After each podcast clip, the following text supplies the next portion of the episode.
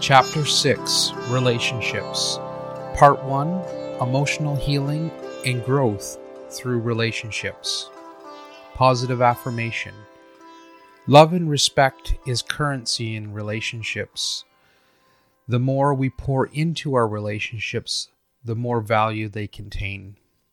If successful, our relationships can offer some of our greatest joys and a great deal of personal growth. If we have problems in our relationships, they can cause our deepest pains. But our struggles with them can give us a point of focus to direct our self reflection. In this chapter, we're going to talk about how relationships can bring up our emotions and can force us to take a little deeper look at ourselves. Three things relationships have taught me. One, they have made me aware of what triggers my emotions. Knowing my triggers helps me know the source of my problems as well as what motivates me. Two, they have helped me know how to control my emotions and respond with gentleness. Three, they have helped me see a connectedness between myself and others. Triggers and patterns. A trigger is something that suddenly causes you to feel an emotion or access a memory. Intimate relationships can be great instigators of triggers, but they can also create some of your deepest wounds that are difficult to heal from. Identifying your triggers and patterns can be a very liberating experience. Sometimes you may not know what triggers you. All you know is that you're angry, shut down, or even suddenly taken over with anxiety. Knowing the triggers that disempower you provides great insight into yourself. Once you can identify a trigger, you can trace back to where you have been hurt. Then, from a safe place, you can heal that experience and continue to move forward without leaving part of yourself stuck in the past. Often there are patterns to our triggers and these same patterns show up in each relationship we have. Think of any difficulties you've had with intimate relationships, friends, and family, or in a workplace. Is there a common theme among any of them? One of the steps to moving away from your triggers and healing your relationship with the past is to bring acceptance to the situation or trauma you're healing. Once you see a pattern, you can start to, the process of healing the source of it. For example, if you've been pushed away by several people, rejection may be a trigger for you. Look back at the first time you felt rejected. Did a childhood friend end their friendship with you? Or did one of your siblings or parents reject you? How to identify your triggers. Your needs can sometimes be what triggers you. Here are some examples of how to identify some of your triggers. Fill in the blank space with the appropriate word or words from the list below. Ask yourself, I need to be. Now fill in that word with accepted, rejected, liked, understood, needed, valued, in control, right, treated fairly, given attention, comfort, included, challenged. And there may be other words that you could fill into that blank when you ask yourself, I need to be. Then ask yourself, I require freedom, quiet time, balance, consistency, order, love, safety, predictability, change. And again, you may have different words that fit into the question, I require. There could be a great deal of trapped emotion around the traumatic events in your life.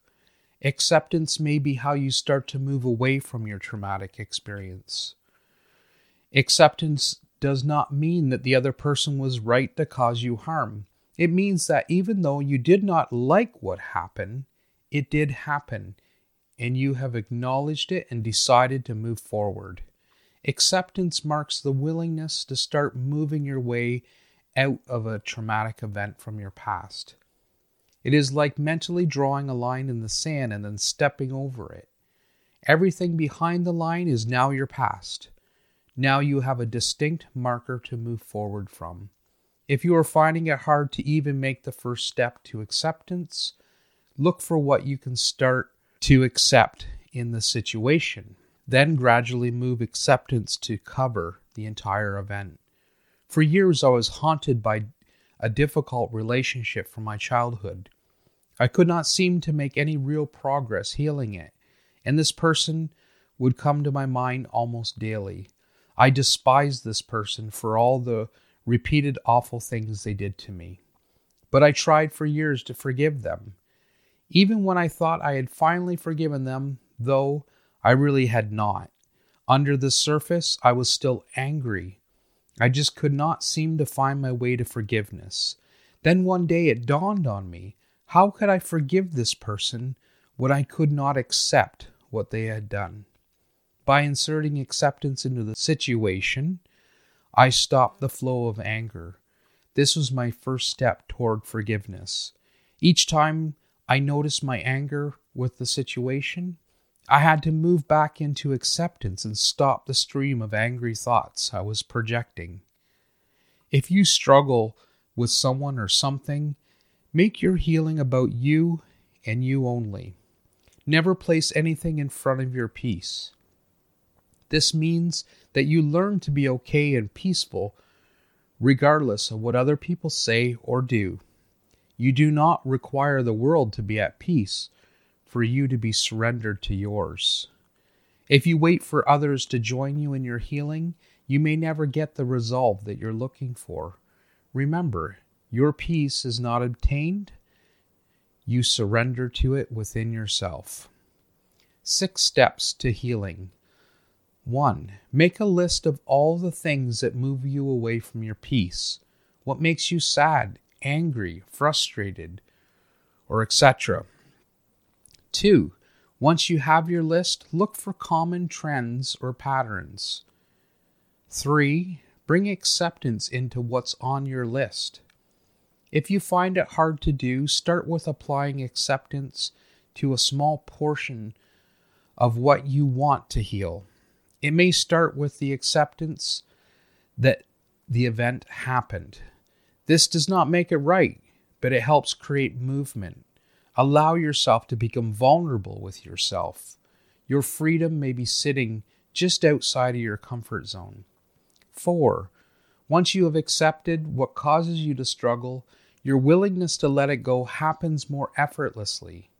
Letting go can be hard if you have made the opposite choice for many years of your life. In that case, letting go may need to be something that you keep doing from one moment to the next. 5. The next step is to send love to the entire event or person. Imagine love flowing from your heart and surrounding the situation or people involved. 6. Finally, imagine that you are hugging yourself and bringing back that part of you that's stuck in the past. Bring yourself from the past back with you into this present moment.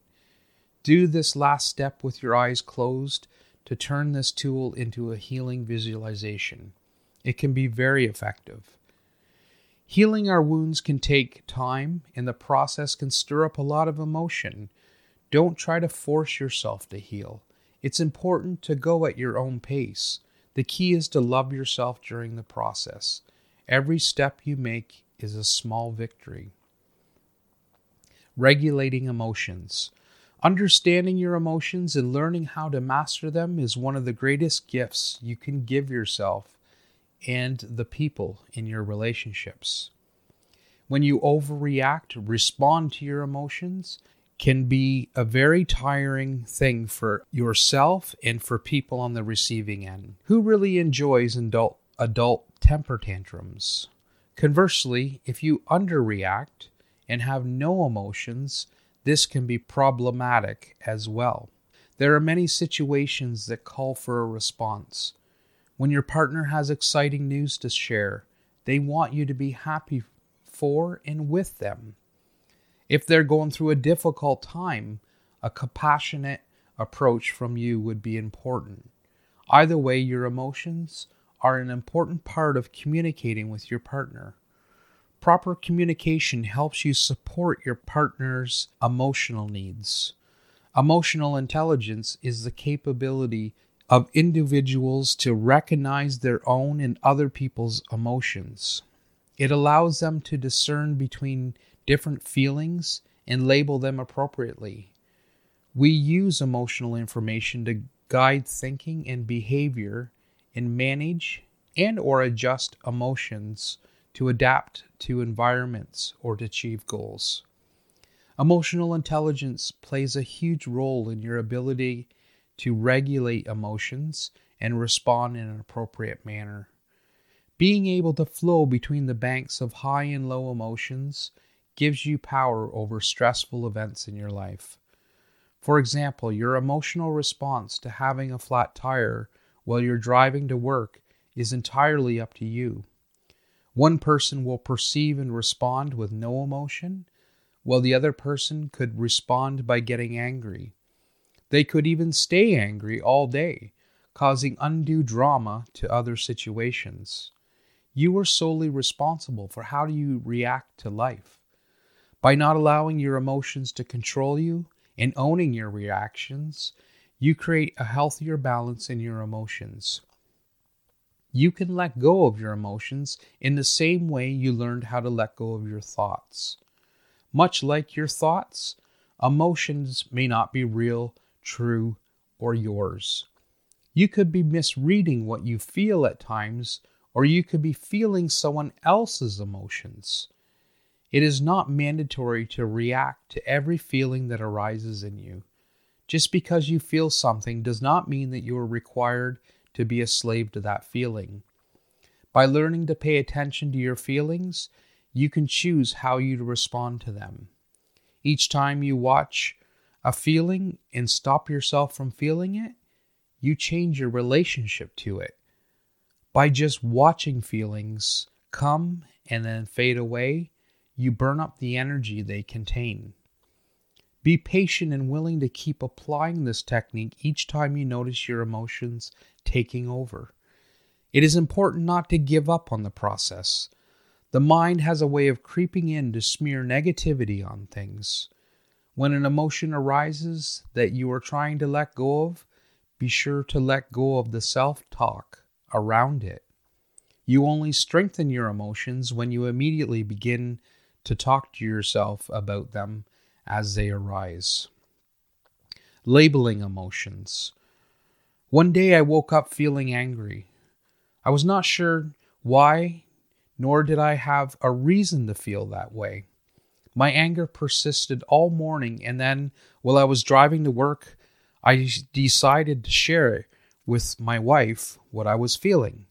I told her I did not know what was wrong with me, but I just felt all this anger inside of me.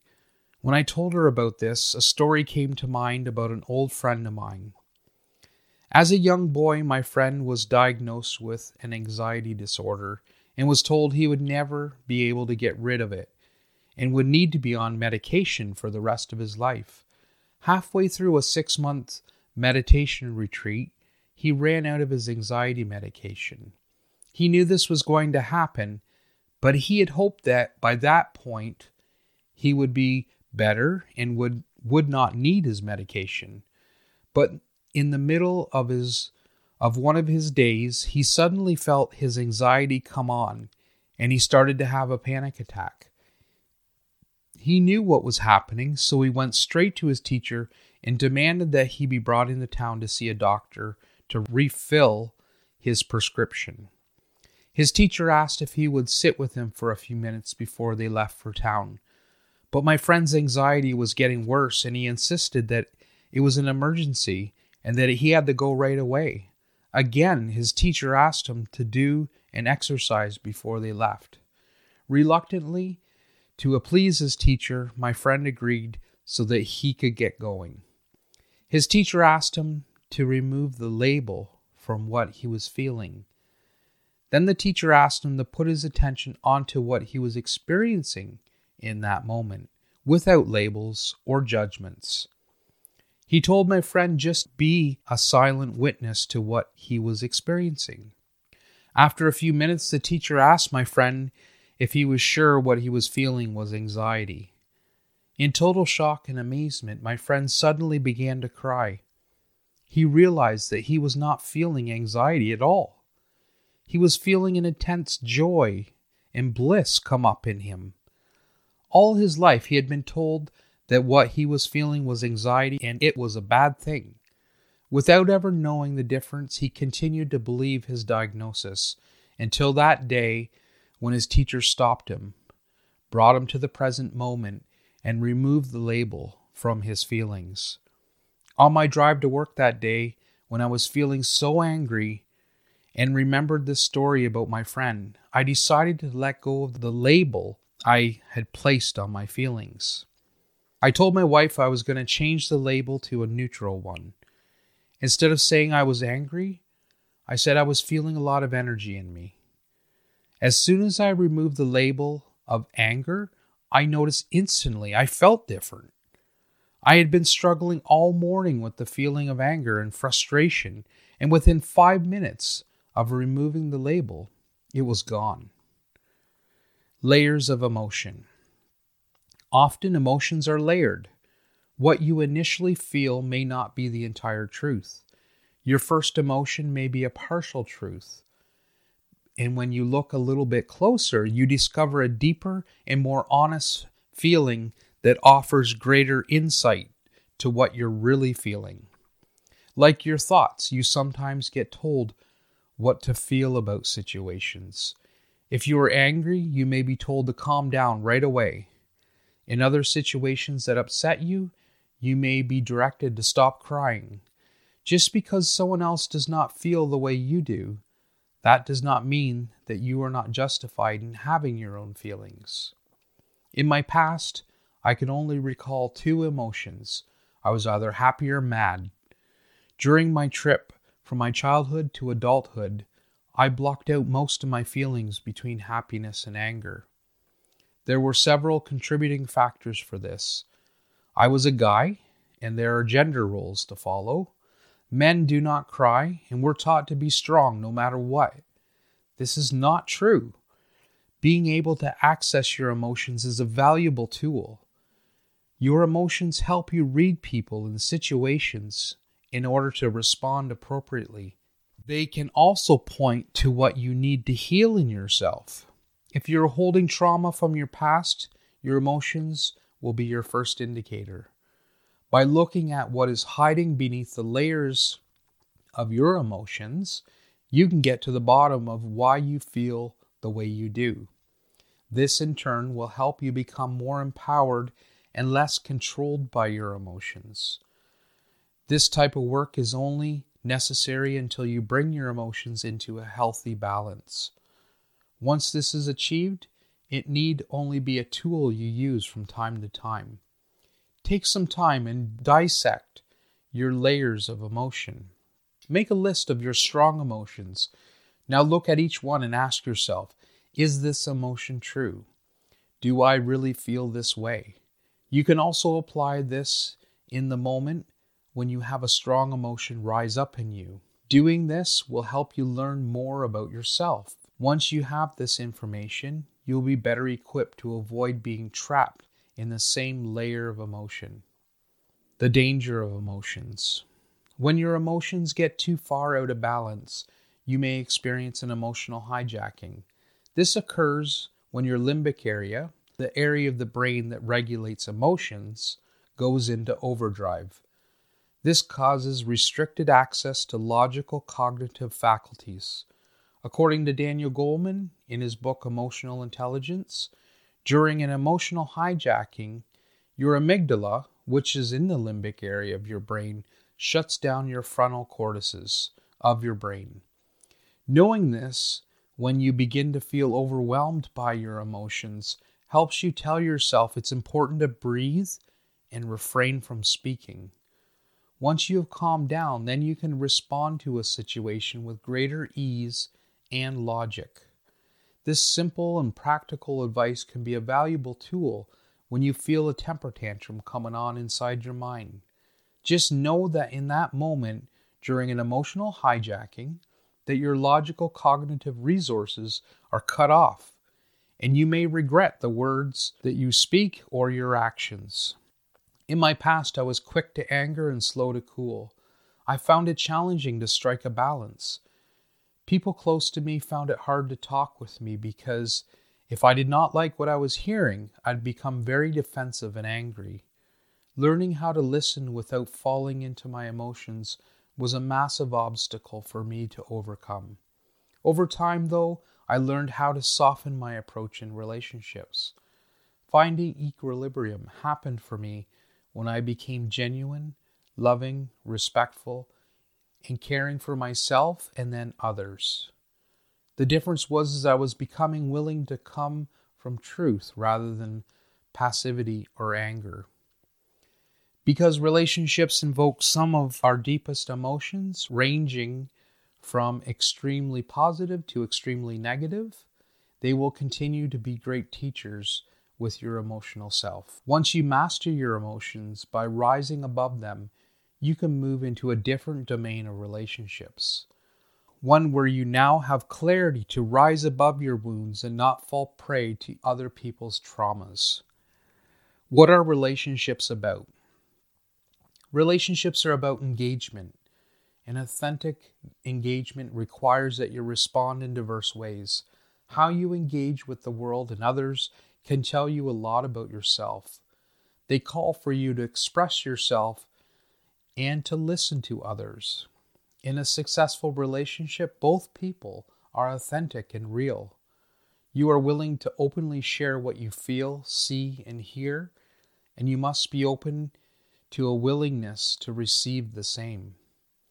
From the emotional aspect of relationships, they have the potential to show your strengths and weaknesses so they can serve as a self mastery tool. Take some time and look at your relationships. Are you a leader amongst your friends? Or do you prefer to support and follow along? What type of friends or partners do you attract? Look at their strengths and weaknesses. You might find similarities in yourself. Use your relationships to become a better communicator. Openly share with your family, friends, and partner. If you're feeling frustrated, try to gather more information. This will lead to more harmonious relationships, since assumptions can create deep struggles in your relationships. Effective communication dispels a great many assumptions. Be quick to notice if your mind is making up stories. Before you get mad or frustrated with your partner or friends, find out if your thoughts are valid. Use what you learn from your relationships with others to build a more loving relationship with yourself. For the relationship you are having with yourself is one you have to spend a great deal of time with. It is just as important to be kind and loving with yourself as you are with others, and by doing so, you then drop a little deeper into relationships. Beyond your struggles in relationships with others, there lies a deeper truth, one that moves you into empowerment. This deeper truth is that at the heart of your struggles with another, you find yourself looking back. Many of your struggles with other people are really a problem you are having with yourself. Take some time and reflect on where you can find yourself in the issues you're having with another finding unity in your relationships. When you clear away your wounds, the spirit of unity between you and another is more likely to be discovered. When you see that oneness in another, you then discover the greater purpose of relationships. When two people can gaze in each other's eyes and speak to one another's souls instead of banging their egos together, there are able to catch a glimpse of the unity between them. There's no longer a need to struggle back and forth, projecting traumas and dramas onto each other. Joining together with another can serve a much greater purpose when both individuals have cleared themselves of their desire to play ego tug of war. We can join our energies to collectively seam together our potential power as one entity. Our human potential is amplified exponentially by joining together as one. Unity is already in place and completely intact. It is not something you need to create, it's something that you embrace. All you need to do to experience it is to love others, the world, and yourself. Begin to look for your similarities in another because by doing so, you just might dis- discover the spirit of unity. Even if you are the only person in your, in your community who's coming from a place of love and a willingness to spark unity with others, you make a difference. You open the door for more meaningful relationships to unfold in your life. You not only affect your life, but you affect every person you meet. Tools to deepen your experience with this chapter. 1. Make a list of all the things that move you away from your peace. What makes you sad, angry, frustrated? Once you have your list, look for common trends. 2. Trace the origin of your triggers. When was the first time you were triggered? Trace it back as far as you can go in your memories. 3. Work with the six steps to healing. Steps 3, 4, and 5 may take a bit of time and effort on your part. Take as much time as you need to work with the steps. 4. How are you at communicating with your partner? One thing you can do is ask your partner how they rate your communication skills. Be open to their response if you ask. This exercise could open up a very useful dialogue for your relationship. Number five, be aware of your emotions as they arise and practice letting go of feeling your emotions.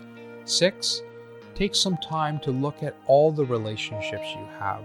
Are there any similarities among them all?